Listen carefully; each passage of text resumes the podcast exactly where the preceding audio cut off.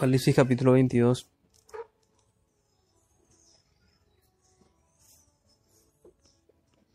A ver, Vamos a leer los versículos finales, luego vamos a estudiar completo. Desde el versículo 18. Yo testifico a todo aquel que oye las palabras de la profecía de este libro. Si alguno añadiere a estas cosas, Dios traerá sobre él las plagas que están escritas en este libro. Y si alguno quitare de las palabras del libro de esta profecía, Dios quitará su parte del libro de la vida y de la santa ciudad y de las cosas que están escritas en este libro. El que da testimonio de estas cosas dice, ciertamente vengo en breve. Amén. Sí, ven, Señor Jesús. La gracia de nuestro Señor Jesucristo sea con todos vosotros. Amén. Amén. Entonces, a tomar asiento, hermanos.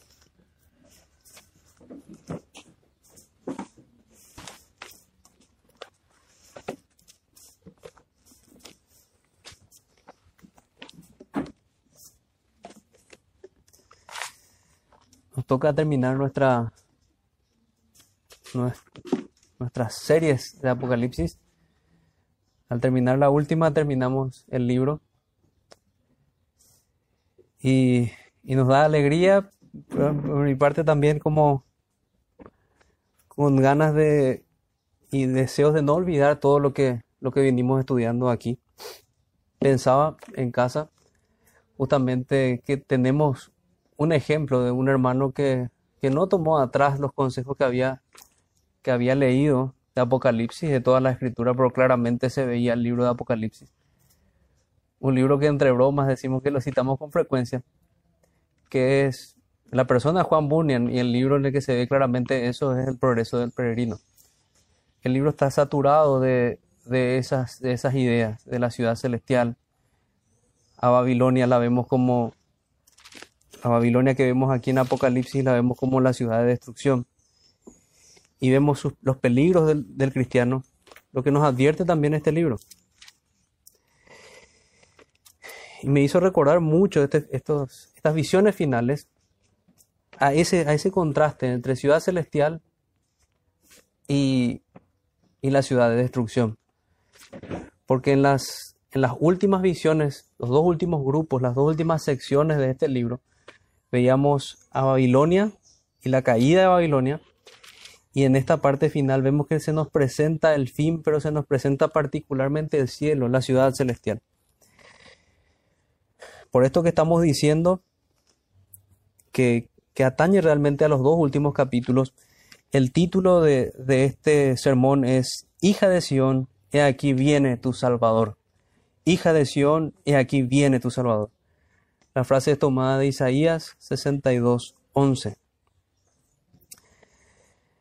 Pasamos ya entonces por las siete iglesias, los siete sellos, las siete trompetas. Pasamos también por un grupo de visiones acerca del conflicto entre el dragón y la mujer. Pasamos por las siete copas hasta llegar a lo que decía hace un momento, que son las visiones acerca de la caída de Babilonia. Y esta visión, la más consoladora de todas, las visiones acerca del cielo y de la invitación personal de Jesucristo, de invitar a los suyos a estar allí. Entonces, cuando decimos hija de Sión, hablamos, es otra forma de referirnos a la Jerusalén celestial o al Israel de Dios. Y cuando lo dice el Señor en Isaías 62, 11, hija de Sión, he aquí, viene tu Salvador, está diciendo a la iglesia, viene tu Salvador. Y es eso lo que vamos a escuchar hoy. El pasaje de Apocalipsis 22 podríamos resumirlo así, viene nuestro Salvador y es su promesa. Por eso vamos a terminar diciendo como el final de, Apocalipsis, el final de este capítulo, ven Señor Jesús, porque creemos en sus promesas. Creemos que Él viene, como Él dice, y, y le decimos que venga. En la primera parte vamos a ver a la hija de Sión y al reino. Al reino preparado para la hija de Sión, al reino de los cielos, o a esta Jerusalén que decíamos. Y en la segunda parte vamos a ver, en la segunda parte vamos a ver a la hija de Sión y a su Salvador. Entonces sí, siempre a, a esta Sión, que aquí la vemos como Jerusalén, y el reino, a Jerusalén o a Sión y a su Salvador. Vemos, vamos al, al, primer versículo para, para adentrarnos un poquito más en lo, en lo que tenemos en este pasaje. Dice, después me mostró un río limpio de agua de vida, resplandeciente como cristal, que salía del trono de Dios y del Cordero. En medio de la calle de la ciudad y, y al uno y otro lado del río estaba el árbol de la vida, que produce doce frutos, dando cada mes su fruto, y las hojas del árbol eran para la sanidad de las naciones. Y no habrá más maldición, y el trono de Dios y del Cordero estará en ella, y sus siervos le servirán, y verán su rostro, y su nombre estará en sus frentes. No habrá allí más noche, y no tienen necesidad de luz de lámpara, ni de luz del sol, porque Dios el Señor los iluminará y reinarán por los siglos, por los siglos de los siglos. El solo leer el pasaje es, es sumamente consolador. En esta primera parte que decimos que vemos a la hija de Sion y al reino, vemos básicamente tres figuras, la de un río limpio de agua de vida, la del árbol de la vida y la del trono de Dios y del Cordero. Para finalmente concluir que es un reino perpetuo, que es el reino del Padre, del Hijo, del Espíritu Santo, es el reino de su pueblo, es un reino perpetuo. Hay una, quiero leerles una, una reflexión conectando ya lo que, lo que estamos viendo, lo que veníamos viendo con ya desde el capítulo anterior. Si se fijaron bien esta mañana, mismo, mismo nuestras traducciones dividen en dos partes el capítulo anterior. Y el capítulo anterior venía a exponer también una imagen del cielo con una final advertencia. La advertencia era la del versículo 8 que dice, pero los cobardes e incrédulos, los abominables y homicidas, los fornicarios y los hechiceros, los idólatras y todos los mentirosos tendrán su parte en el lago que arde con fuego y azufre, que es la muerte segunda. Vuelve a ocurrir eso en la siguiente parte, que termina también teniendo una advertencia en el versículo 27 que dice, no entrará en ella ninguna cosa inmunda o que hace abominación y mentira, sino solamente los que están inscritos en el libro de la vida del Cordero. Y si se dan cuenta, no hay título allí cuando inicia el capítulo 22, porque tanto el, que, el que hizo esta traducción, esta revisión, entendió que continuaba, y así también vemos nosotros, la idea continúa.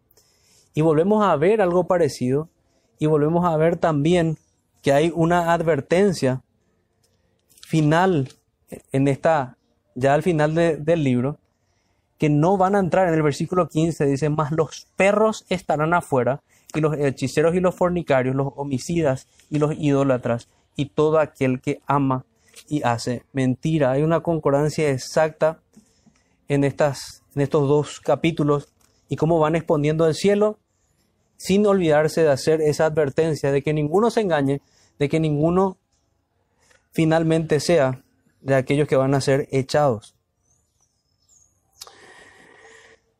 En, este pasaje vemos claramente presente una conexión con Génesis también y la semana de la creación. Vemos presente que el Señor en Génesis era la luz antes de haber creado el sol y la luna. Y también vemos aquí que, que ya no va a hacer falta no va a hacer falta la luz para los creyentes. O esa controversia que algunos tienen en Génesis se responde también en Apocalipsis.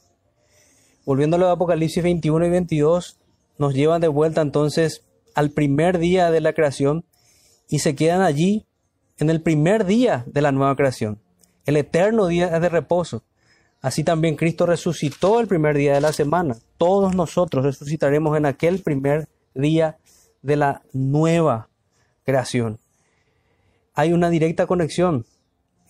Los, los símbolos, las figuras, cuando habla aquí del árbol, del río, son todos elementos que se encontraban en el Edén. Y la promesa que vemos, la esperanza que vemos, que el Señor va a restaurar todas las cosas. Cuando decimos cielo nuevo y tierra nueva, no decimos que va a haber un cielo nuevo, una tierra diferente, sino que va a ser la misma, el mismo cielo y la misma tierra renovada. De la misma manera que nosotros vamos a seguir siendo los mismos, pero con cuerpos renovados. Entonces ahora sí, vamos, vamos punto, punto por punto. Primero vemos el río limpio, en esta hija de Sion y su reino, el río limpio de agua de vida. Y allí podemos ver una concordancia con Génesis, Génesis capítulo, capítulo 2, versículo 9. Génesis capítulo 2, versículo 9. Dice, y Jehová Dios hizo nacer de la tierra todo árbol delicioso a la vista y bueno para comer, también el árbol de la vida en medio del huerto, y el árbol de la ciencia del bien y del mal. Es el mismo árbol, porque lo que nos está hablando Apocalipsis aquí es de la restauración de todas las cosas. Hay un simbolismo ciertamente, pero como les decía a los hermanos, yo me inclino también a pensar que en esto hay también literalidad. El Señor va a restaurar aquello que vieron a aquellos que perdieron ellos al pecar contra, contra el Señor. Lo que representa, lo principal que perdieron ellos al pecar, era la vida eterna. La vida eterna, tanto el río limpio de agua de vida como el árbol de vida apuntan a esto. Apuntan, apuntan a esto. Zacarías 47.1 Dice, me hizo volver luego a la entrada de la casa y aquí aguas que salían de debajo del umbral de la casa hacia el oriente, porque la fachada de la casa estaba al oriente y las aguas descendían de debajo hacia el lado derecho de la casa y al sur del altar. Eso está en Ezequiel 47, 1. Es lo mismo que vemos en el versículo 1. Después me mostró un río limpio de agua de vida, resplandeciente como cristal, que salía del trono de Dios y del Cordero. O sea, de donde fluye esta vida eterna, de donde fluye el agua de vida, es del trono de Dios, del Padre, del Cordero, de nuestro Señor. Es exactamente lo que el Señor le dijo a la mujer samaritana. El que bebiere de esta agua no tendrá sed jamás. Él es el agua de vida. Nuestro Señor y de Él fluye la vida. Nos, da características también de esta vida que apunta también a otros atributos del Señor. Nos dice que este río es limpio. Nos apunta la santidad, que es de agua de vida, que trae vida. Resplandeciente como el cristal. Una forma más de hablarnos de, de la luz del Señor, de su resplandor que brota del trono de Dios y del Cordero y que fluye por la calle, que fluye por la calle principal, principal, en medio de la calle de la ciudad. Y por esta razón es como fluye de esta calle principal y el árbol está en esa, en esa calle principal, el árbol y sus frutos caen. Eso es lo que vemos en el siguiente versículo. A ambos lados, en medio de la calle de la ciudad, y en uno y otro lado del río estaba el árbol de vida que produce doce frutos, dando cada mes sus frutos, y las hojas del árbol eran para la sanidad de las naciones. Zacarías 14, 8. Acontecerá también en aquel día que saldrán de Jerusalén aguas vivas, la mitad de ellas hacia el mar oriental y la otra mitad hacia el mar occidental, en verano y en invierno. El Señor tiene los suyos de toda la tierra. El Señor trae bendición sobre todos los suyos. Son conclusiones que podríamos sacar de esto. No hay ninguno de los que esté allí que no será sanado por las hojas de este árbol de vida. Todos vamos a tener acceso a ese árbol, a su sombra, a sus hojas, a sus frutos. Todos vamos a tener acceso a esa vida. Y allí si vamos al, al, siguiente punto entonces, que es el árbol, pero están estrechamente ligados tanto el río limpio de agua de vida como el árbol de vida, que son dos representaciones, como decíamos en otras ocasiones, como paralelismos sinónimos, símbolos de vida eterna. El árbol de vida, que leímos en, en Zacarías 14.8 recién, que pasa por esa calle principal, o sea, que está en esa calle principal frondoso abarca uno y otro lado del río, oriente y occidente, que nos recuerda cómo el Señor trae de todas partes a los suyos, y tiene doce frutos, que nos recuerda, digamos que dijimos que podíamos recordar a toda la iglesia, que podemos recordar a los doce discípulos, podemos recordar a las doce tribus de Israel. Eso podemos ver y fluye, perdón, y que da fruto cada mes, como los 12 meses del año, todo el tiempo. O sea, ya no, ya ninguno va a experimentar nuevamente maldición, ya ninguno va a morir más, sino que habla de eternidad. El fruto del árbol de la vida va a ser constante y las hojas sanan a las naciones. Queda fuera toda maldición. Ya no va a ocurrir en aquel día como ocurrió con Adán. Esa es la conexión que vemos con el primer libro de la Biblia. Génesis y Apocalipsis están de alguna manera unidos así. Vemos el inicio, vemos la creación hermosa del Señor en Génesis, vemos la caída y en Apocalipsis vemos cómo Dios restaura todas las cosas. Y aquí estamos viendo exactamente el mismo escenario.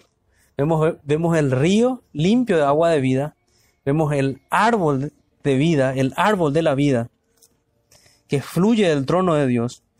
Por tanto, vemos el trono de Dios también y pasemos a, ese punto del trono de Dios. El trono de Dios.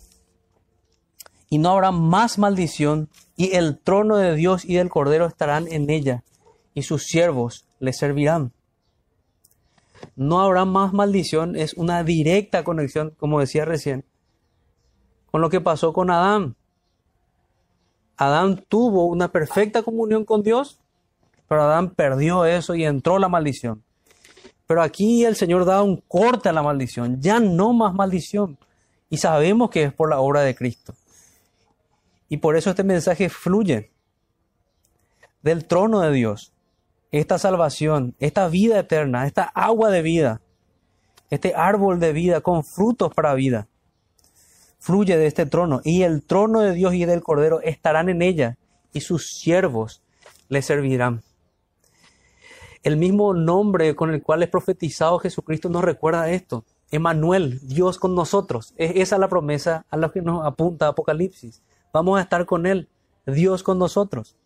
Él estará en ella y sus siervos le servirán y verán su rostro y su nombre estará en sus frentes y su nombre estará en sus frentes.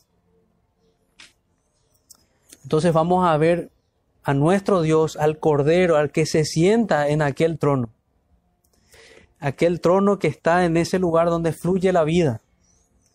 Ese lugar que estamos llamados a estar. Y verán su rostro y su nombre estará en sus frentes y no habrá allí más noche y no tienen necesidad de luz de lámpara ni de luz del sol porque Dios el Señor los ilumina y reinarán por los siglos de los siglos. Lo que decía hace un rato. Nuevamente como en Génesis. Muchos se cuestionan por qué en Génesis, cuando habla de la creación, dice, y el Señor hizo la luz. Y luego habla que fue el día y la noche, pero no había creado todavía ni el sol ni la luna. Dicen, ¿cómo ocurre esto si sabemos que el día y la noche se da por la por el movimiento de la tierra y todo lo demás. Ya en Génesis nos enseña la palabra que no es necesario el sol, que el, Señor es suficiente para iluminar. Pero aquí nos aclara también Apocalipsis que ya no va a ser necesario. Él es la luz. El Señor es el que va a cumplir las oraciones de su pueblo y va a levantar la luz de su rostro sobre los suyos y esa luz es suficiente. Y de alguna manera, como también decía en la reflexión que le, leía, vamos a quedar en ese primer día de creación. No vamos a continuar y ver las, otras cosas que vemos en los días de la creación, sino que eso es suficiente. Que se haga la luz se disipe toda tiniebla. Y quedamos allí en el eterno día de reposo del Señor, en ese primer día glorioso de la nueva creación. Y verán su rostro y su nombre estará en su frente y no habrá allí más noche y no tienen necesidad de luz de lámpara ni de luz del sol, porque Dios el Señor los iluminará y reinará por los siglos de los siglos. Fijémonos en Isaías 60, 19, dice, el sol nunca más te servirá de luz para el día, ni el resplandor de la luna te alumbrará, sino que Jehová te será por luz perpetua y el Dios tuyo por tu gloria. Amén. Él es suficiente para iluminarnos. Y simplemente ha establecido en este tiempo como una causa secundaria para que tengamos luz aquellas dos grandes lumbreras, como escribe en Génesis. Pero no son necesarias. Él es suficiente para iluminarnos. Y esto es locura para el mundo incrédulo. No creen en el poder del Señor. Por tanto, no creen. Ellos ven en este relato en Génesis como una inconsistencia. Pero no hay inconsistencia alguna. El Señor es suficiente para iluminarnos y Él nos da promesa que Él va a ser la luz perpetua. La luz perpetua para siempre. Entonces vimos hasta aquí a la hija de Sion y su reino. Vamos a, concluir esta primera parte. Vimos a la hija de el, el reino, el contexto, hay un río limpio de agua de vida, hay un árbol de vida, hay un trono de Dios y del Cordero. Lo que está implícito también allí, porque dice que le servían, le sirven sus siervos, es que le servimos como sacerdotes que van al templo para adorarle. Ese servicio nos, nos habla de adoración, la adoración que es descrita también en todo el libro de Apocalipsis. Entonces vemos el trono de Dios y del Cordero a donde estamos llamados a acercarnos para adorarle a Él. Por el producto de la vida nueva que nos dio, ahora nosotros vamos voluntariamente a adorarlo. Entonces, está en la ciudad, en medio de su pueblo, Emanuel, Dios con nosotros, en donde sus siervos le sirven, en donde sus siervos verán su rostro. Y esto es algo glorioso para nosotros. Vamos a verlo a Él. Recuerden que en Hebreos nos dice que la fe es la certeza de lo que se espera, la convicción de lo que aún no se ve. Aquí vamos a ver el fin de nuestra fe. Aquí ya va a ser un hecho. Ya no va a ser una expectación. Va a ser una realidad. Vamos a ver su rostro. Eso es lo que promete el Señor a todos los suyos. Y verán su rostro. No habrá dudas de quiénes son los sellados tampoco todos los sellados van a tener el nombre de su Jesús, de su Cristo, en sus frentes, en sus rostros. Que ya dijimos lo que representaba eso, sus mentes están llenas del Señor. Representa también que ellos son propiedad del Señor. Su nombre está en ellos. Su gloria se refleja en los suyos. Así también habla el Señor que, nos, que Él es la luz del mundo, pero también que nos ha colocado a nosotros como lámparas en un mundo que está en oscuridad. Esa es una forma que tenemos para examinarnos si estamos siendo de esas lámparas que el Señor dice que debemos ser y que condición sine qua non se dice van a ser todos los creyentes. No hay forma de que el creyente no sea una luz en un mundo oscuro. No habrá más allí noche, es la promesa del Señor. En conclusión, este es el reino perpetuo del Señor, como lo vemos también en Daniel 12:10. Muchos serán limpios y emblanquecidos y purificados. Los impíos procederán impíamente y ninguno de los impíos entenderá, pero los entendidos comprenderán. Aquí habla, porque Dios el Señor iluminará y reinarán por los siglos de los siglos. Entonces es un reino perpetuo, por los siglos de los siglos, no tiene fin. Es el reino del Padre, es el reino del Hijo, es el reino del Espíritu Santo por el Hijo, por la sangre del Hijo tenemos acceso, pero sin la obra del Espíritu Santo jamás nos hubiésemos acercado al Hijo. Jamás nos hubiésemos acercado en arrepentimiento y fe. Jamás hubiésemos perseverado hasta el fin, como la Biblia promete que lo haremos. Y en este reino vamos a adorar sin cesar a nuestro Señor. Y es más, la Biblia dice que este es el reino de su pueblo. Hay una figura literaria que de alguna manera ya la vimos en Apocalipsis 21. En Apocalipsis 21, cuando describe, si ven el versículo 1, quiero una conexión allí con el versículo 1, vi un cielo nuevo y una tierra nueva, porque el primer cielo y la primera tierra pasaron y el mar no existía más.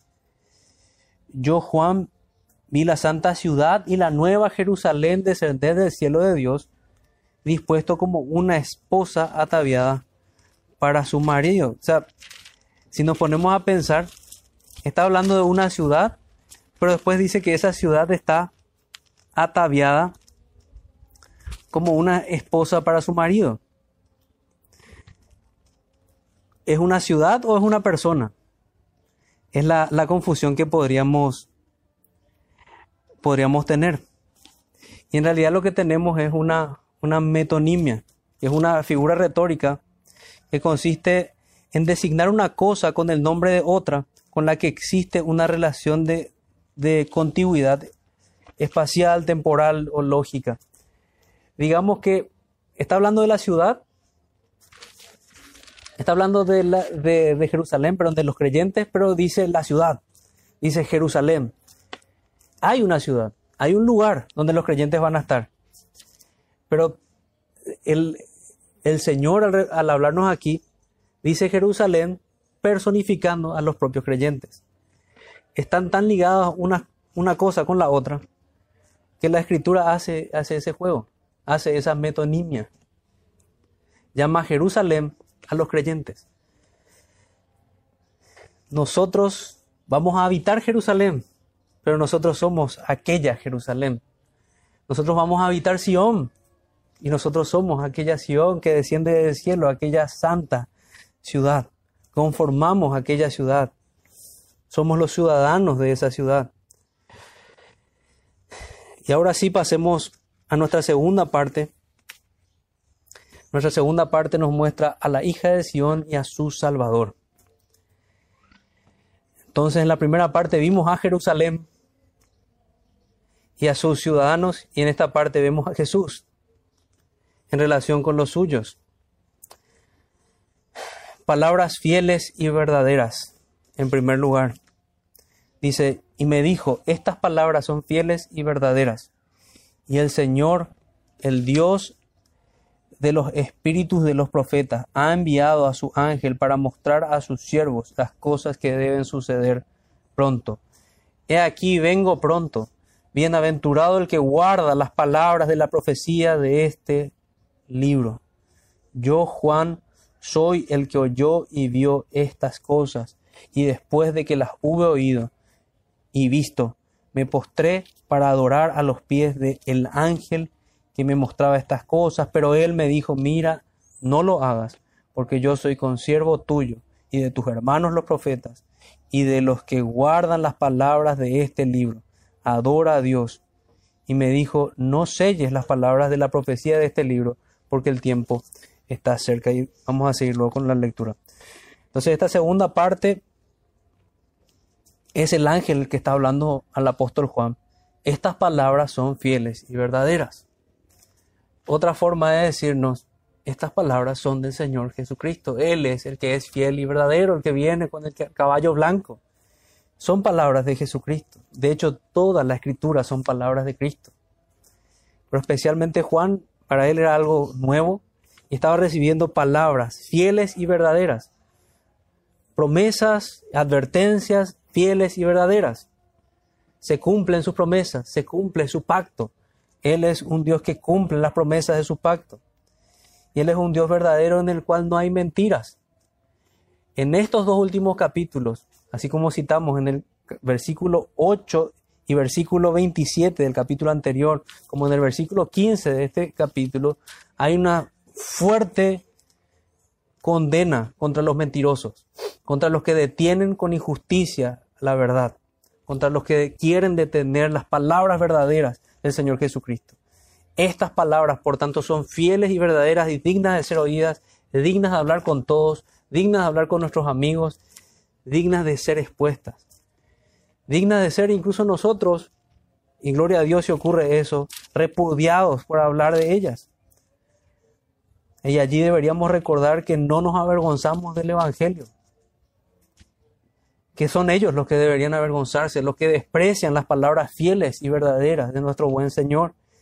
Y el Señor, continúa luego el punto seguido, el Dios de los espíritus de los profetas, nuestro Dios, el Dios de vivos, de los profetas que están vivos en su presencia, por eso habla de sus espíritus, ha enviado su ángel para mostrar a sus siervos las cosas que deben suceder pronto.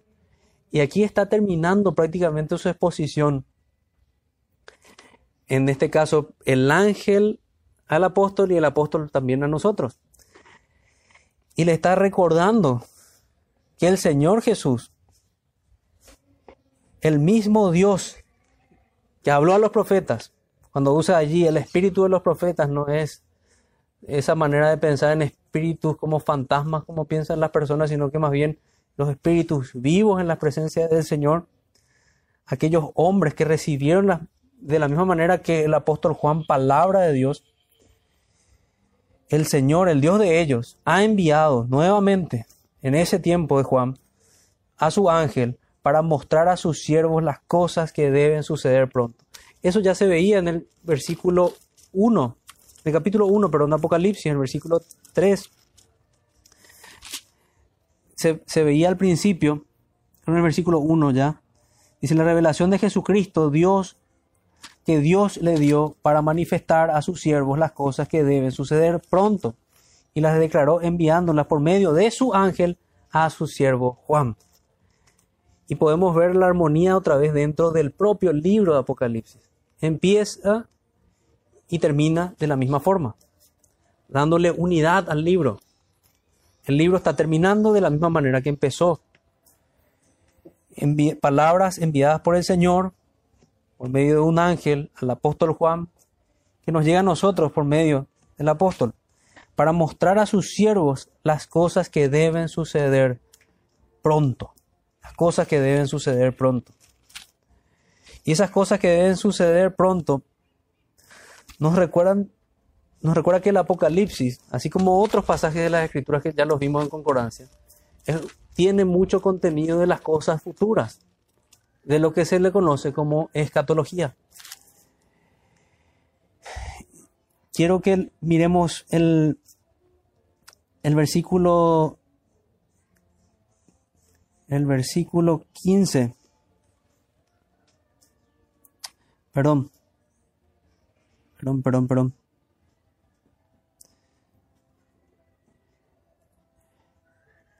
Tome bien esa nota, más bien hay, un versículo en estos primeros capítulos en, los cuales el Señor recuerda las cosas y que algunos se equivocan y este error nada más quería recordar que no cometamos. Las cosas que han de suceder, las cosas que son y que han de suceder y las que serán, las que has visto y las, y las que serán. Hay muchos que ven que el Señor está hablando de cosas diferentes allí y no es así.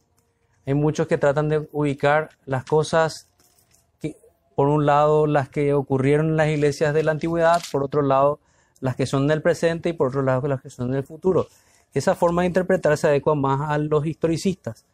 Más bien nosotros vemos cuando habla de las cosas futuras, las cosas que aún han de ser, vemos como algo que se refiere tanto al nuestro presente como al futuro. Nosotros no sabemos cuánto más va a demorar la venida del Señor, sí sabemos que es pronto. Y ese pronto no se mide así como lo medimos nosotros, sino como lo expresa el Señor también en los salmos. Y para Él mil años son como, como un día, para Él es pronto. Y para nosotros debe ser así también. El tiempo va a pasar rápido y vamos a presenciar la venida del Señor, ya sea que hayamos partido antes o que estemos aún en esta tierra. Quería hacer nada más esa, esa salvedad. Entonces, Volvamos al, capítulo, al versículo 6. Dice, estas palabras son fieles y verdaderas y el Señor, el Dios de los espíritus de los profetas, ha enviado su ángel para mostrar a sus siervos las cosas que deben suceder pronto. O sea, este mensaje, las cosas que deben suceder pronto, son para todos sus siervos, son para todos nosotros. No hay distinción para todos los creyentes. He aquí vengo pronto. Bienaventurado el que guarda las palabras de la profecía de este libro. Ahí vemos nuevamente al ángel y se entiende la confusión que vamos a ver después que tiene el, el apóstol, porque varias veces vimos a los ángeles en el libro de Apocalipsis hablando y comunicando atributos que no son propiamente los que conocemos como atributos comunicables, porque están ellos representando el, el poder omnipotente de Dios o la omnisciencia de Dios en ocasiones, y son ángeles, pero que están comunicando esas características, esos atributos de Dios. Y aquí de la misma manera vemos a este ángel que dice, he aquí vengo, vengo pronto. Repitiendo hablando estas palabras del Señor. Bienaventurado el que guarda las palabras de la profecía de este libro, citando una más de las bienaventuranzas que se ven en el libro de Apocalipsis. No llegamos a citar mucho de eso, pero a lo largo del libro de Apocalipsis se ven siete bienaventuranzas. Y esta en particular es la misma bienaventuranza, son prácticamente las mismas palabras, nuevamente que el capítulo 1. Ven nuevamente esa, esa conexión de unidad con Apocalipsis. En el capítulo 1, versículo 3 dice, bienaventurado el que lee, oye, guarda las palabras de esta profecía. Básicamente ese, ese es el mensaje que tenemos en el versículo 3 y lo, lo voy a leer. Dice, bienaventurado el que lee y los que oyen las palabras de esta profecía y guardan las cosas en ella escritas, porque el tiempo está cerca. El que lee, decíamos que era, muy probablemente iba a ser el predicador, el que iba a leer y luego explicar. Los que oyen, todos los que estaban sentados en la congregación, así como nosotros hoy. Y aquí sí hay una diferencia que solamente el Señor puede, puede saber. Los que guardan.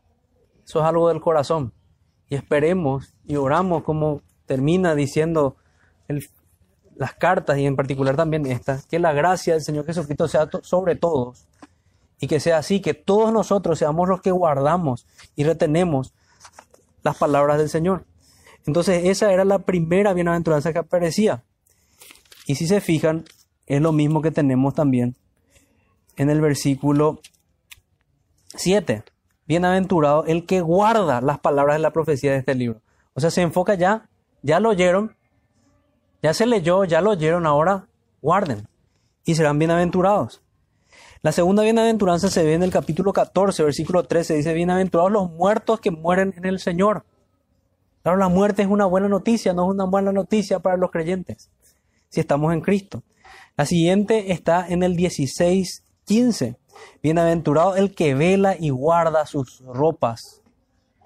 Somos de los que lavan sus ropas. Somos los santificados, los que oramos al Señor. 19.9 dice, bienaventurados los que son llamados a la cena de las bodas del Cordero. En el 26 tenemos nuestra, en el 26 tenemos nuestra quinta bienaventuranza.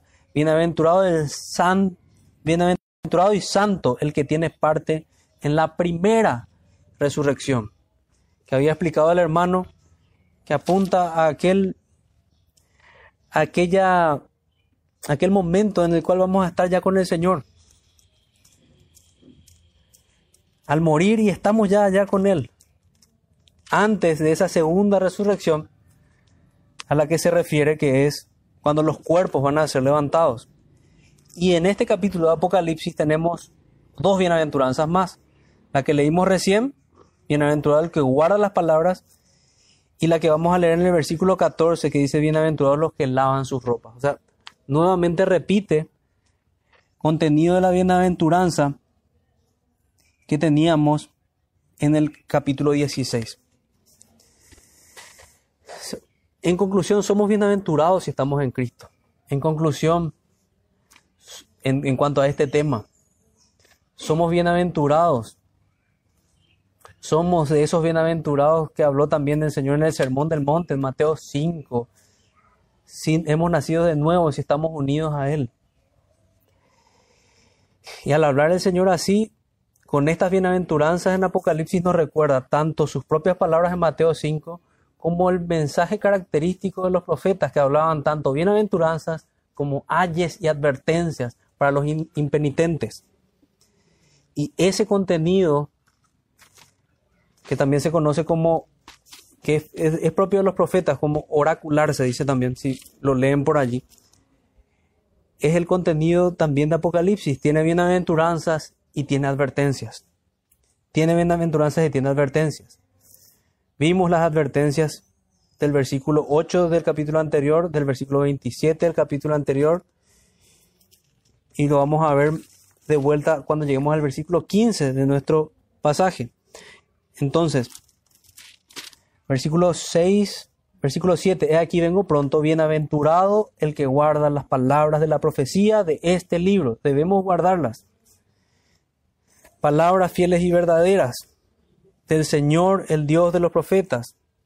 Fíjense cómo tiene peso cuando leemos así. Esas son las palabras que debemos guardar, enviadas por medio de un ángel. O sea, el Señor tuvo cuidado y las envió por medio de un ángel. Un ángel que mostraba y representaba incluso su propia gloria, para mostrar a sus siervos sus decretos futuros, su sabiduría y su consuelo. Porque el Señor no tenía por qué revelarnos a nosotros estas cosas futuras. Le ha placido y le ha placido para nuestra santificación, para nuestra edificación, para nuestro consuelo.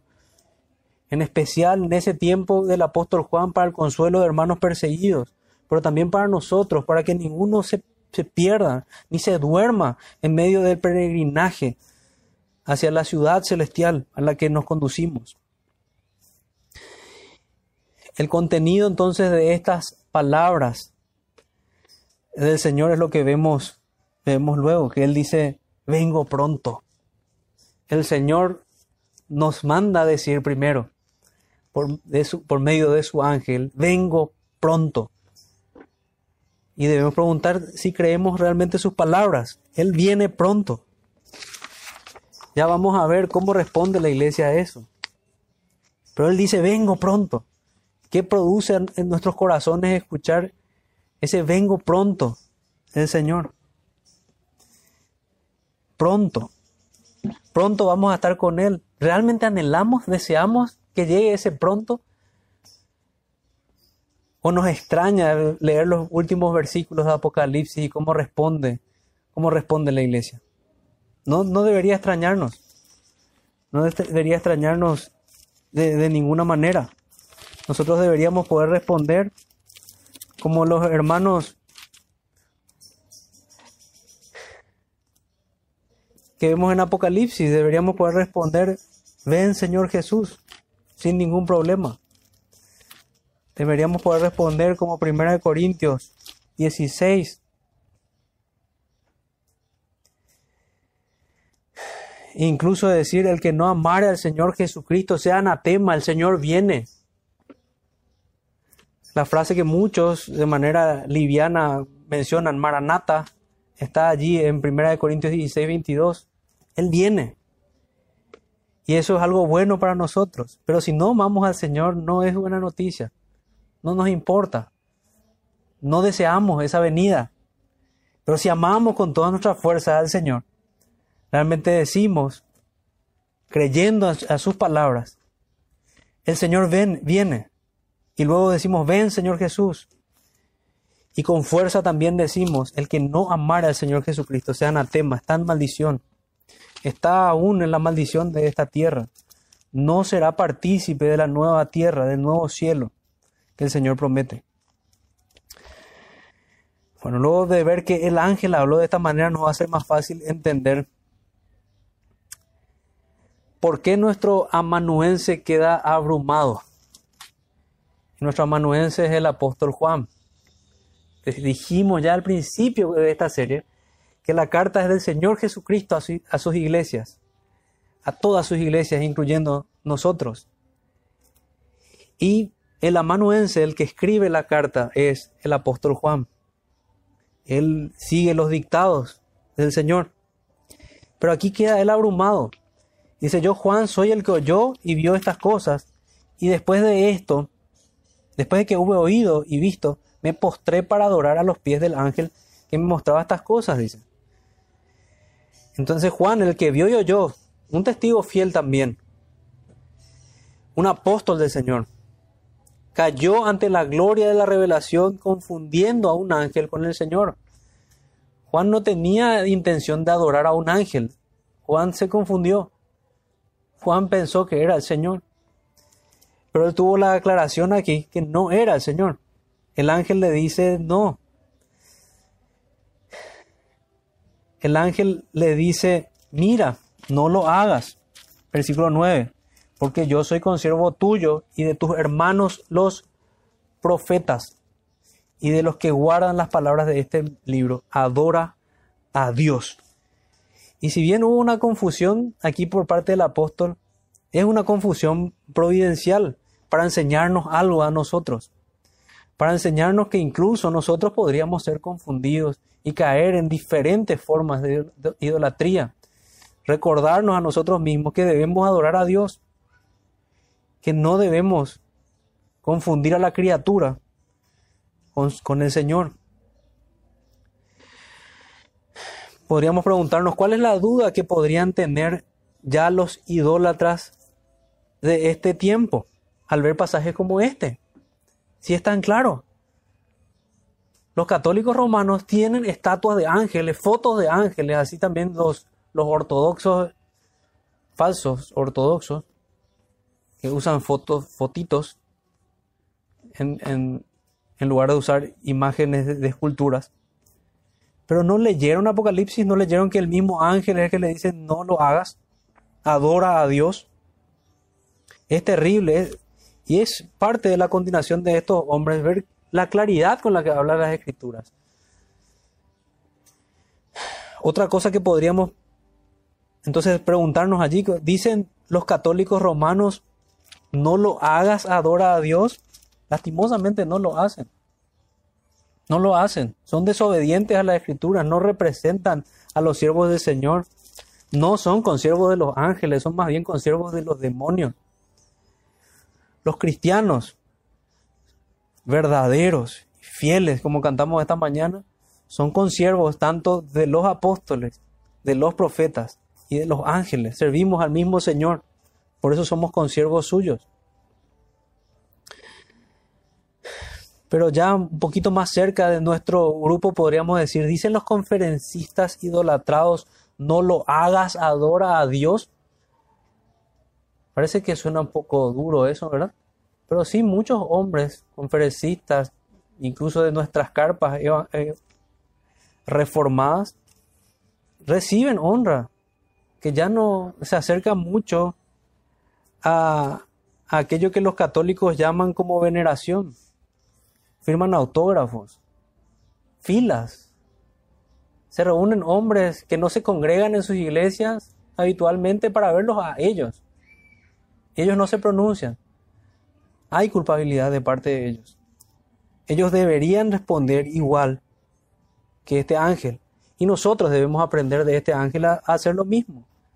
Nosotros somos criaturas pecaminosas al extremo. Somos idólatras. Y el primer ídolo que idolatramos somos nosotros mismos. Así que al igual que estos conferencistas, tenemos que tener cuidado porque podríamos nosotros ser seducidos en una situación similar, no reaccionar y no, no oponernos a estas veneraciones. No, debemos adorar a Dios, debemos enseñar a nuestros hermanos a adorar al Señor. Adora a Dios, esa es la exhortación, ese es el mandato. Mira, no lo hagas. Mira, no lo hagas, adora a Dios. Ángeles, apóstoles y profetas, con los, con los que guardan la palabra. Esos son los hermanos de ellos, todos los que guardan la palabra. Hasta allí entonces vemos lo que podríamos llamar al amanuense abrumado.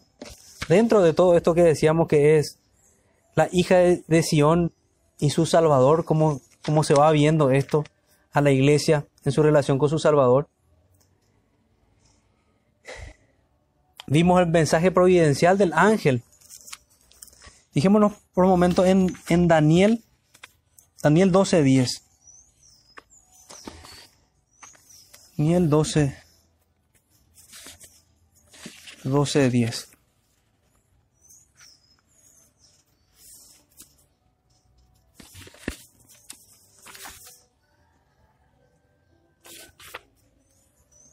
Sí. Un momento.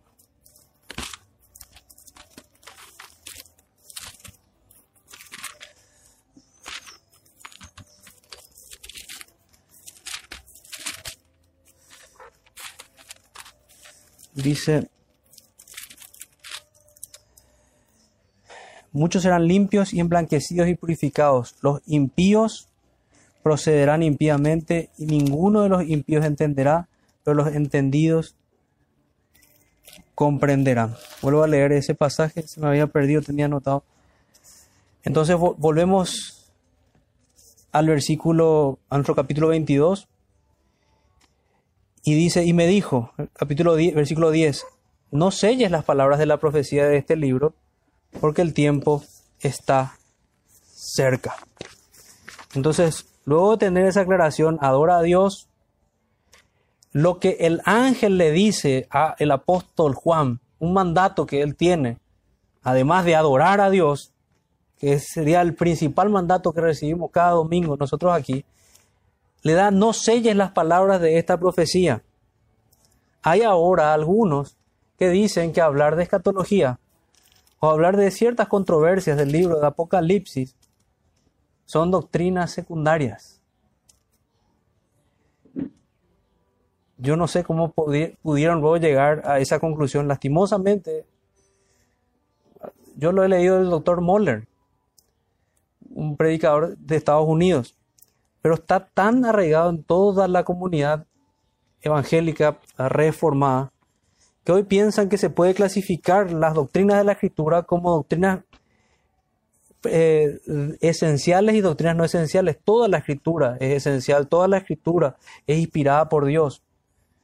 Tratando de defender lo que dicen, el énfasis que quieren hacer es que hay porciones de las escrituras que, que son esenciales para la salvación, que son esenciales para comunicar la salvación, el Evangelio. Pero eso no quiere decir que lo demás no sea importante, porque si no atendemos lo demás, muy probablemente esa salvación que se está predicando no va, a poder ser conservada. Un ejemplo, una persona que no recibe la disciplina del Señor, ¿cómo va a poder arrepentirse? Una iglesia que no practica la disciplina, ¿cómo se va a santificar? No es doctrina secundaria y tampoco es doctrina secundaria conocer el consuelo que Dios dejó para su iglesia. Lo que nosotros hablamos hoy y predicamos hoy en estos sermones hasta aquí son muy importantes. Y el Señor por medio de su ángel nos dice, no selles las palabras de esta profecía, no las guardes, no las escondas, porque se, llaman documentos para que lo abra alguien en especial. En este caso ya están las personas especiales, son las, las personas en las congregaciones. Debemos abrir el libro que ya fue abierto por el Señor y, y con todas sus revelaciones y no sellarlo. Lo único que tenemos en el libro Apocalipsis que debe ser sellado eran los siete truenos, que era una forma que nos muestra el Señor que hay cosas que son secretas. Hay parte del juicio que nosotros no vamos ya a poder discernir en este tiempo. Pero todo lo demás que está en Apocalipsis debe ser predicado y no debe ser sellado. No debe ser sellado, no, no debemos ocultar las palabras del libro. No selles las palabras de la profecía de este libro. Porque el tiempo está cerca, es necesario, es para el consuelo de la iglesia. Muy pronto se van a cumplir estas cosas. Muy pronto viene la tribulación de la iglesia. Y hoy ya entendimos que la tribulación se cumple en todos los tiempos de la iglesia. Toda la iglesia pasa tribulación en este mundo. Toda la iglesia sufre los desprecios y los vituperios de este mundo y gozoso por amor a su Señor. Versículo 11 dice, el que es injusto sea injusto todavía, y el que es inmundo sea inmundo todavía, y el que es justo practique la justicia todavía, y el que es santo santifíquese todavía. Eso está en relación con lo que habíamos leído de Daniel. Y haciendo una, una aclaración de este siguiente mandato que vemos desde el ángel, podríamos traducirlo como siga Babilonia al camino de su destrucción y sigan los santos peregrinos, los santos peregrinos, el camino de santidad rumbo a la vida eterna. Nada más. No es un mandato del Señor a que la gente peque, sino que más bien es la expresión de su decreto. Eso va a ser así y que sea así. Está establecido en el decreto del Señor. Pero si fuimos diligentes al estudiar los el decreto del Señor, vamos a saber que el Señor no coloca el querer y el hacer el mal en los inconversos. El Señor simplemente los deja en su maldad. Y eso es suficiente. Como habla en Romanos capítulo 2, por cuanto ellos no quisieron tener en cuenta a Dios, Dios los entregó a pasiones vergonzosas. No quisieron tener en cuenta a Dios. No dice que Dios les colocó el querer hacer el mal. Lo contrario sí pasa con nosotros para hacer el bien. El Señor coloca el querer ir a hacer el bien. Sí hay una participación activa del Señor. Pero no así con el mal. Son ellos los que obran el mal. Algo relacionado también aquí tenemos en el Salmo 81.2 que dice, entonad canción, entonad canción y tañed el pandero, el arpa deliciosa. Perdón, versículo, versículo 2. Entonad canción y tañed el pandero, el arpa deliciosa y el salterio. Tocad la trompeta y la buena nueva en el, en día señalado, en el día de nuestra fiesta solemne. Perdón, versículo 12. Los dejé por tanto, no el versículo 2, disculpen, los dejé por tanto a la dureza de su corazón caminaron en sus propios consejos. Lo mismo que Romanos 2. Vuelvo a leer, los dejé por tanto a la dureza de su corazón, caminaron en sus propios consejos. El Señor no está obrando mal. Y recuerden eso, cuando recibimos salvación es gracia, y cuando el Señor da su justo castigo y deja a los hombres en sus pecados, está obrando su justicia. Está obrando su justicia. Segunda de Timoteo 3:13.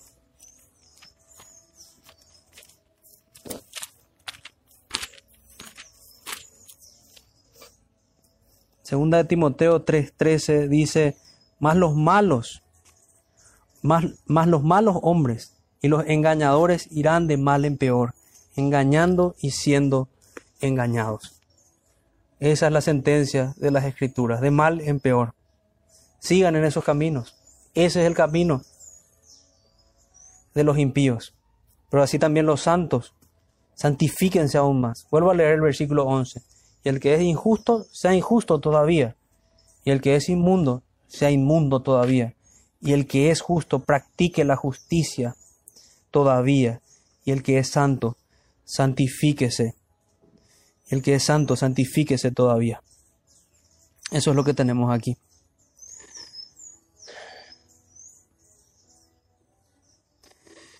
Ezequiel 3:27. Pero cuando yo te hable, te abriré la boca y les dirás, así dice el Señor Dios, el que oye, que oiga, y el que rehúse oír, que rehúse, porque son una, una casa rebelde. ¿No le recuerda esto a las palabras del Señor? El que tiene oído para oír, que oiga. Estas palabras del Señor son para los hijos de Dios. Los hijos de Dios que son así como Lidia, a quien el Señor abrió no solamente sus oídos, sino su, su corazón. Daniel 12:10. Daniel 12:10.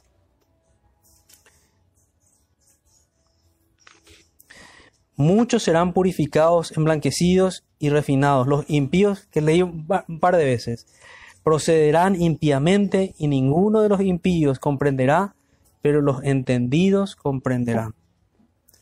Los impíos procederán impíamente, eso es lo que hacen. Pero los entendidos comprenderán, andarán con sabiduría, es lo que quiere decir el pasaje. Entonces, es también parte de la revelación del Señor, esto va a ser así. Los impíos van a seguir su rumbo.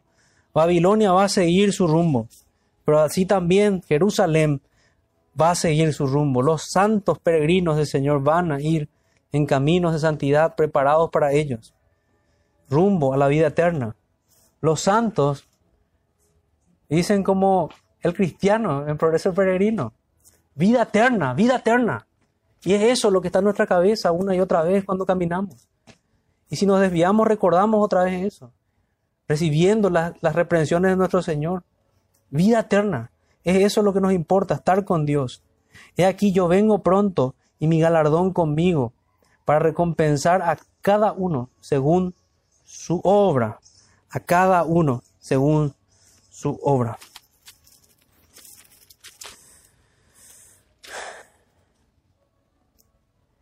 He aquí vengo pronto y mi galardón conmigo para recompensar a cada uno según su obra. Yo soy el alfa y la omega, el principio y el fin, el primero y el último. Y llegamos ya a nuestra, digamos, nuestras partes, partes finales. Las palabras de nuestro Jesús. Desde el versículo 12 se puede ver claramente que Jesucristo ya hablando propiamente se presenta así como se presentó al principio del libro y habló también él, mostrando que era él el que estaba presentándose ante Juan. En Apocalipsis 1, en el versículo 10, versículo 11 se lo ve también diciendo, yo soy el alfa y la omega, el primero y el último, escribe en un libro lo que ves y envíalo a las siete iglesias.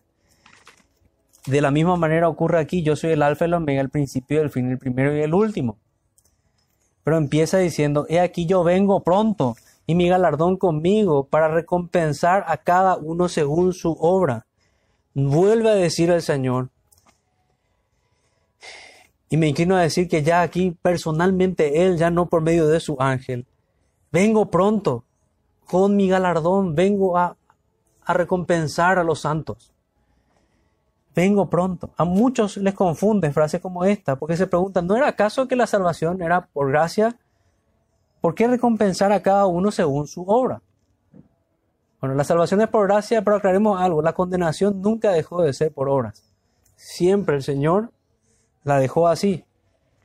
Todos aquellos que continúan en el pacto de obras van rumbo a la condenación. Todos aquellos que siguen aquel pacto fallido con Adán van rumbo a la condenación y van a tener que dar cuentas por cada una de sus obras. Eso está resuelto. Pero la primera parte, mi galardón conmigo para recompensar a cada uno según sus obras. ¿Cómo es que el Señor recompensa según las obras? según su obra. El Señor no solamente nos salva, sabemos que la salvación es por gracia, eso debemos dejarlo claro, pero el mensaje de Apocalipsis nos muestra que el Señor además premia, además de eso, recompensa la obediencia de los suyos, que los santos en, ese, en esa forma simbólica que vimos también en Apocalipsis, reconocen que es obra también del Espíritu Santo y por esa razón echan sus coronas delante de Dios, diciendo, me estás dando este galardón, pero este galardón lo pude conseguir por tu obra en mi corazón. Esto es tuyo, lo rindo a tus pies. Entonces, la recompensa, o sea, más bien hay recompensa que es por la obediencia de los santos. Hay recompensa que el Señor va a dar a los suyos. Y no nos debe, no nos debe chocar leer cosas como esa. El Señor promete, promete eso en varios lugares de las Escrituras. De hecho, el libro de Apocalipsis hace mucho énfasis al que venciere. Eso tiene que ver con una obra, eso tiene que ver con algo que el, que el creyente está haciendo y que persevera hasta el fin por la obra del Espíritu Santo. Pero eso va a conllevar un galardón, una recompensa. Entonces mi galardón conmigo para recompensar a cada uno según sus obras. El Señor va a decir a los suyos, buen siervo fiel, entra al gozo de tu Señor. El Señor va a recompensar a sus santos, a quienes lo obedecieron. Esto deja aprietos a muchos antinomianos.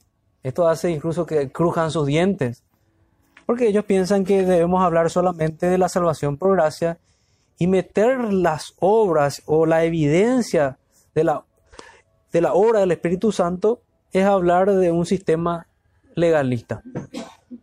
cosa que no es cierta. Si no están estas obras, no hay obra, no hay santificación, no hay obra del Espíritu Santo y por tanto no hay unidad con Cristo. Por tanto no hay salvación. Estas obras este, son el fruto de la salvación.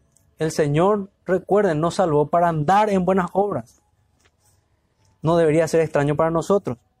Entonces, dice el Señor, vengo pronto con mi galardón. Lo siguiente que dice es, voy a recompensar a cada uno conforme a sus obras, tanto a justos como a injustos. Y aquí vemos también dos yo soy en el pasaje. El primero vemos yo soy, el alfa y el omega, el principio y el fin, el primero y el último. Un, con, esto el Señor reafirma su autoridad y reafirma su deidad. Parte de lo que ya estuvo haciendo el ángel. Lo que anteriormente leíamos del ángel ya era un jaque mate al, al, a los testigos de los falsos testigos de Jehová. Porque claramente se ve una distinción entre el ángel y Jesucristo. Jesucristo merece adoración, es Dios. Y lo mismo aquí, el Señor reafirma su autoridad, se presenta como el yo soy, como un Dios eterno. Y, y presenta su eternidad en un paralelismo sinónimo tres veces expuesto, porque dice que es el alfa y el omega, el principio y el fin, y el primero y el último. Todas expresiones que apuntan a lo mismo.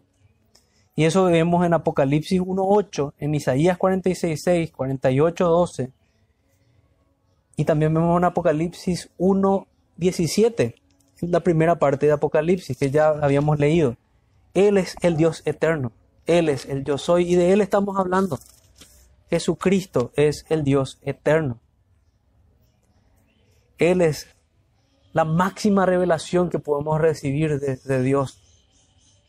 Y si tenemos los ojos abiertos, debemos maravillarnos de verlo aquí hablándonos a nosotros. En el versículo 14 aparece la última bienaventuranza expresada en Apocalipsis. Dice, bienaventurados los que lavan sus ropas para tener derecho al árbol de la vida y para entrar por las puertas de la ciudad. Fíjense, hay promesas, hay bienaventuranzas y algo que es sumamente, fue sumamente llamativo ver la palabra derecho. O sea, el Señor conquistó para nosotros un derecho al árbol de la vida. No teníamos derecho alguno a acceder a su presencia, pero por la obra de Cristo, por la sangre que nos ha lavado, vemos ahí tanto la obra de Cristo como la obra del Espíritu Santo, porque somos lavados por la, por la sangre de Cristo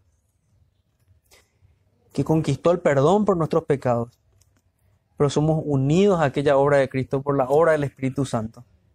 Y por esta obra de nuestro Dios Trino, tenemos derecho al árbol de la vida. Somos hechos dignos. Y podemos ver que esta ley que antes nos condenaba, ahora nos defiende. Y la ley de Dios nos dice que si estamos en Cristo no hay condenación para nosotros derecho al árbol de la vida. Bienaventurados los que lavan sus ropas, tienen derecho a la vida eterna. Qué sorprendente es leer eso. Tenemos derecho a la vida eterna. Y hasta aquí vimos lo hermoso del cielo. Recuerden lo que le decía antes, lo similar al capítulo 21. Aquí viene.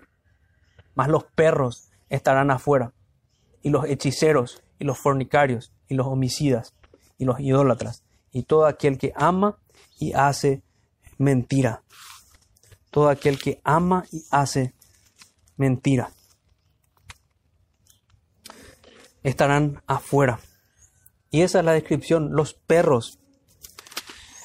Me pareció interesante, si bien no estamos de acuerdo en muchas cosas con el pastor MacArthur, me pareció interesante lo que decía respecto de, de los perros. Dice, se consideran criaturas indeseables y si el término se aplicaba a personas, hacía referencia a todos los que, a todos los de un carácter moral bajo.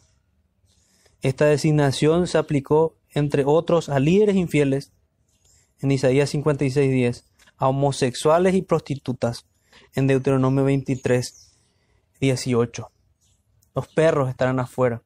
Es la misma expresión que usa también el Señor cuando nos dice que no demos lo santo a los perros, a los cerdos, que son, que es un paralelismo también ahí en el, en el pasaje. No es como nosotros entendemos a, los perros, no son animales dentro de ese contexto, ni animales domésticos, ni tampoco son los insultos que hoy escuchamos, como que de hombres rudos o cosas parecidas, sino más bien se refiere a esto, a hombres profanos, a criaturas indeseables. Los judíos se referían así a, falsos profetas, los judíos se referían así también a, a los que no eran judíos propiamente, los que eran indignos. Pero el Señor nos enseña que estos perros son todos los que profanan la, las palabras del Señor. Por eso me pareció interesante como dice criaturas indeseables. Se aplica a personas hacia referencia a todos los de carácter moral bajo. Carácter moral bajo, tienen en poco la, las palabras del Señor, son infieles y son líderes religiosos, son homosexuales, prostitutas. Y es terrible. Es terrible la descripción, pero todos ellos estarán afuera. Todos ellos estarán afuera, más los perros estarán afuera.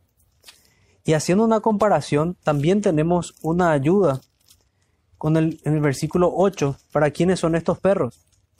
Porque fíjense que hay un grupo que no se encuentra en el capítulo 15. Nos podríamos inclinar a que nos apunta también a lo mismo. En el capítulo 15 dice, los perros estarán afuera, los hechiceros, los fornicarios, los homicidas, los idólatras y todos los que aman la mentira. En el versículo 8 nos habla de cobardes e incrédulos. Los cobardes son los que retroceden. Los cobardes son los apóstatas. Caen entre los profanos. Los incrédulos. Los que se les expone la palabra de Dios y la rechazan. Son abominables y homicidas. Y luego cita nuevamente fornicarios, hechiceros, idólatras y mentirosos. Es el primer grupo el que no se encuentra en el capítulo 22, el de cobardes e incrédulos. Pero eso no reúne la totalidad de los pecados del mundo, simplemente es como una muestra de pecados terribles que van a ser condenados y van a ser juzgados por el Señor. Recordándonos que no entrará en ella ninguna cosa inmunda que haga abominación y mentira, sino solamente los que están inscritos en el libro de la vida. Los que están inscritos en el libro de la vida no son abominables. Los que están escritos en el libro de la vida, si alguna vez lo fueron, ya han dejado de serlo por la obra del Espíritu Santo y se han arrepentido y han cambiado sus vidas. No perseveran en el pecado. Si aún perseveran en el pecado, son de los que hablan aquí, son de los que no entrarán. O son de los perros, de los hechiceros, de los fornicarios, de los homicidas, de los idólatras. Por esa razón también las escrituras nos dice guardados de los perros, de los malos obreros. Son un peligro. Peligro de falsos hermanos, también decía el apóstol. Y es realmente uno de los peligros más terribles que, que corre la iglesia, porque son hombres traidores, porque son hombres que manchan la adoración de Dios, que traen la hipocresía a la casa de Dios. Entonces todos ellos todos ellos estarán afuera. Hay una lista un poquito más extendida en Primera de Corintios, capítulo 6, versículo 9. Similar. Viendo también la concordancia de Apocalipsis, no solamente con el Antiguo Testamento, sino con el Nuevo Testamento también. Primera de Corintios, capítulo 6, versículo 9. Dice, ¿No sabéis que los injustos no heredarán el reino de Dios? No erréis, ni los fornicarios, ni los idólatras, ni los adúlteros, ni los afeminados, ni los que se echan con varones, ni los ladrones, ni los avaros, ni los borrachos, ni los maldicientes, ni los estafadores heredarán el reino de Dios del cual estamos hablando. Y esto Y eso es lo lindo de poder escuchar hoy la palabra. Hay muchos que se pueden arrepentir de todos estos pecados. Aún ladrones, aún avaros, aún maldicientes, aún borrachos, aún afeminados, aún adúlteros.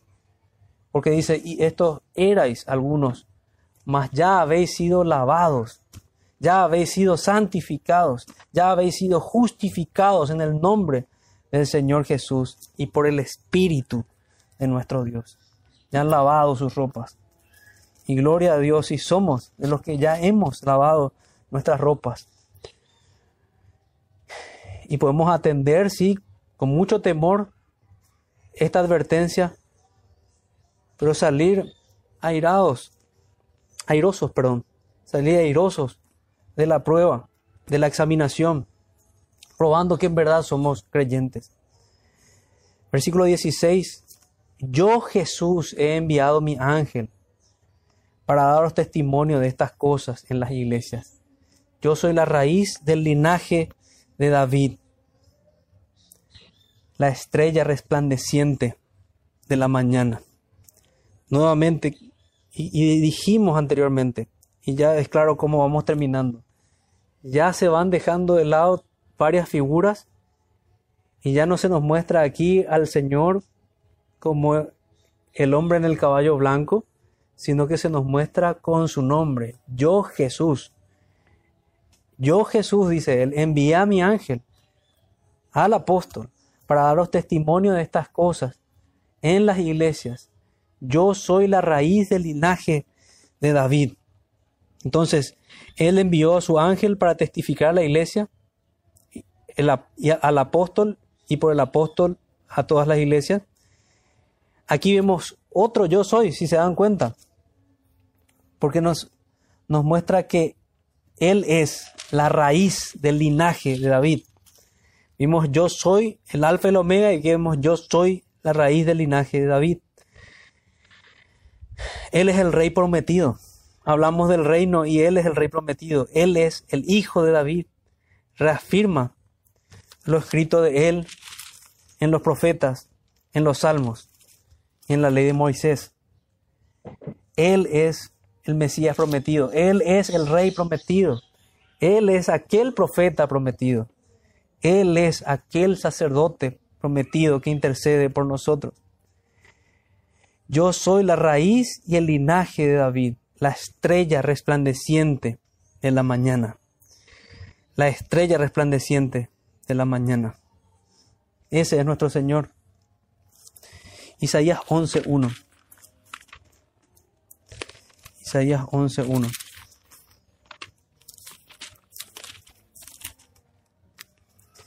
Saldrá una vara del trono de Isaí, un vástago retoñará de sus raíces. Esa profecía se cumplió con Cristo. Y ese reino prometido se cumple aquí, cuando todos los suyos estén allí adorándole. De hecho, sabemos que Él ya está sentado. Eso fue lo que vio Esteban.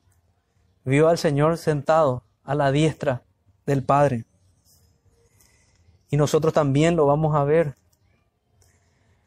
También lo vamos a ver si estamos en Él. La estrella resplandeciente de la mañana. En aquella gloriosa mañana. Versículo 17. Y el Espíritu y la esposa dicen, ven. Y esta parte final tomemos, tomémosla, hermanos, como nuestra aplicación final, como nuestro llamado final. Cómo debemos responder a todo lo que escuchamos. No solamente hoy, sino a lo largo de la serie de Apocalipsis. Ven a Cristo, es el llamado. Ven a Cristo. El Espíritu Santo y la iglesia claman por su venida. Clame todo aquel que tiene oído para oír el clamor. Clame, pero antes venga al Señor. Clame y venga como un sediento moribundo en busca de agua. El agua es gratuita, la salvación es gratuita. Búsquela y tómela si oye. Y sus palabras finales, las del Señor, incluyen advertencia. El que, pero leamos esto mismo que decía, el espíritu y la esposa dicen, ven. ¿Por qué el espíritu y la esposa dicen, ven? porque creen a su Señor que dijo que vengo pronto. ya solamente dos veces en este capítulo. Vengo pronto. Por tanto, nosotros, por la obra del Espíritu Santo, decimos al Señor, ven Señor. Y el que oye, diga, ven. El que tiene oído para oír, diga también, ven Señor. Y el que tiene sed, venga. Y el que quiera, tome del agua de la vida gratuitamente. Pero vengan antes. Antes de poder decir ven, tienen que venir al Señor. Venir al Señor, y perdón el juego de palabras, antes de que Él venga. Porque si no vienen al Señor antes de que Él venga, va a venir el Señor para destruirlos. Y ya no habrá oportunidad, ya no habrá perdón de pecados, sino juicio sin misericordia por haber despreciado al Señor de la gracia, al Rey de toda gracia, al Señor que aquí lo vemos en el pasaje final del Apocalipsis, extendiendo su mano y diciéndonos, ven. El Señor dice a los hombres en todo el mundo, vengan. Y nosotros nos gloriamos en que la iglesia, los suyos, por el poder del Espíritu Santo, van a venir. Y ese es nuestro consuelo al predicar su palabra. Esto lo pueden oír todos los creyentes. Todos los creyentes. Los sedientos. Aquellos que buscan la palabra de Dios como hombres sedientos y moribundos. Aquellos que la buscan así la encuentran. Porque el que busca al Señor lo halla. Yo testifico a todo aquel que oye las palabras de la profecía de este libro si alguno añadiere a estas cosas, fíjense esta final advertencia, Dios traerá sobre él las plagas de escritas en este libro. Los primeros que debían temer aquí eran los, los que transcribían los manuscritos, porque si añadían palabras eran dignos de juicio y de plagas descritas en el libro, que son los juicios del Señor, similares a las plagas de Egipto, pero peores si alguno añade a estas palabras. Pero los segundos que están también incluidos en esta advertencia, que quite a las palabras del Señor, son los que sencillamente descuidan el libro o lo añaden al predicar o simplemente no lo quieren predicar. Ya como decíamos antes, han sellado las palabras del libro. Este libro no está para ser sellado, sino que está para ser divulgado es triste ver cómo este libro es un libro oscuro para mucha gente, pero como lo hemos estudiado, tiene tanta claridad y tienen tanto sentido todas sus figuras y tanto consuelo para nosotros, que, que en realidad es eso lo que produce, produce consuelo y esperanza al poder leer que hay un cielo nuevo, que hay un Dios que gobierna en el cielo, que Él está sentado en su trono que fluye un agua de vida, que hay fruto codiciable realmente para nosotros, anhelable para nosotros, que tenemos algo mucho más deseable que podemos tener en nuestras, en nuestras mentes, que es el reino de Dios y su justicia, lo cual se nos promete en este libro. Y si alguno quitara las palabras del libro de esta profecía, Dios quitará su parte del libro de la vida y la santa ciudad y de las cosas que están escritas en este libro. Bueno, este texto no quiere decir lo que algunos interpretan mal, que la salvación se pierde, sino que más bien utiliza la figura diciéndoles a estas personas, así como ustedes quitan, ustedes también serán quitados, serán echados fuera. Eso más bien lo que, lo que expresa el versículo 19. Si quitan las palabras así como ustedes quitan las palabras, ustedes serán quitados del libro de la vida. No tendrán parte en él. Si no tendrán parte en el juicio. En el juicio de Dios. No tendrán parte con la santa ciudad, con Sión, con Jerusalén. Y las cosas que están escritas en este libro no son para ellos. No las bienaventuranzas, sí los juicios. Sí los juicios. Y esta advertencia no es tampoco novedosa del libro de Apocalipsis. Esta advertencia también está en Deuteronomio 4.2. Ustedes no añadirán nada a la palabra que yo les mando, ni quitarán nada de ella, para que guarden los mandamientos del Señor su Dios que yo les mando.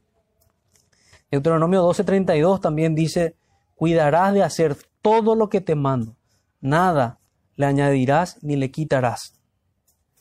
Y Proverbios 36 dice, no añadas a sus palabras, no sea que Él te reprenda y seas hallado mentiroso. Y recuerden que todos los mentirosos tendrán su parte en el lago que arde con fuego y azufre. Y son los falsos profetas los que, como característica natural, añaden y quitan a las palabras del Señor. No hagamos eso. Prediquemos la palabra tal cual y como está. No hagamos eso con los mandamientos, que es nuestra concordancia directa, como muchos hoy lo hacen. No lo hagamos ni con el libro de Apocalipsis, ni con los mandamientos. Ni tampoco ocultemos ni el libro de Apocalipsis, ni los mandamientos. Cosa que también tristemente es común. ¿Cuántos hoy son dignos de este juicio? Y quiera el Señor librarlos. Porque dentro de la descripción hay muchos que están ocultando y quitando palabras de esta revelación. Y hay otros que están quitando de sus mandamientos. Versículo 20 dice, el que da testimonio de estas cosas dice, ciertamente vengo en breve, amén. El Señor nuevamente extiende su mano y abre sus labios para decirnos, vengo en breve. Y la iglesia dice, amén. Sí, ven Señor Jesús. Amén. Entonces la promesa, el Señor insiste con su promesa. Vengo en breve. Preguntémonos, ¿realmente creemos que viene en breve?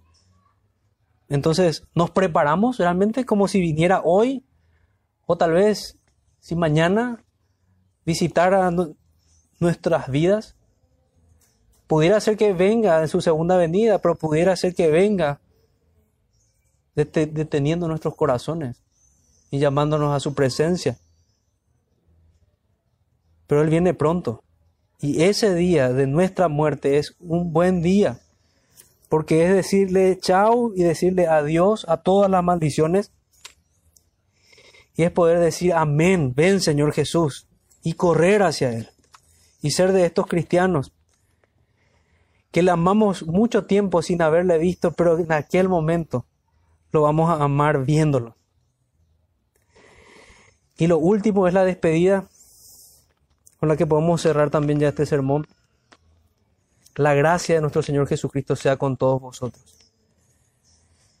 Si somos de los que guardamos la palabra, si somos de los que decimos amén, sí, ven Señor Jesús, y la anhelamos de esta forma, la gracia del Señor Jesucristo está con, con todos nosotros. Y podemos alegrarnos y podemos gozarnos con todo lo que estudiamos en el, en el libro de Apocalipsis. Dios quiera que sea, sea así. Dios quiera que la gracia de nuestro Señor Jesucristo sea con todos nosotros. Entonces, hermanos, en conclusión, vimos este llamado que tenemos nosotros, este recordatorio, hija de Sión, todos ustedes, he aquí viene tu Salvador. Espero que haya sido de alegría y de gozo poder escuchar eso y haber visto a la hija de Sión y su reino y haber visto a la hija de Sión emparentada con su, con su Salvador. Oremos hermanos y que, que esa comunión sea verdaderamente con todos nosotros. Padre nuestro que estás en los cielos, te damos muchas gracias, Señor, por tu palabra. Te damos gracias por tus ricas bendiciones para todos nosotros en este día y por habernos permitido estudiar este libro. Te rogamos que no seamos nosotros de los que detienen con injusticia la verdad de estos mentirosos, sino que seamos los que proclaman la verdad, de los que te aman con todo el corazón, de los que te temen y te anhelan. Oh Señor, que podamos anhelar ver el rostro de tu Hijo y pronunciar allí en su presencia, en tu presencia, el precioso nombre de Jesús. En el nombre de Jesús oramos, Señor. Amén.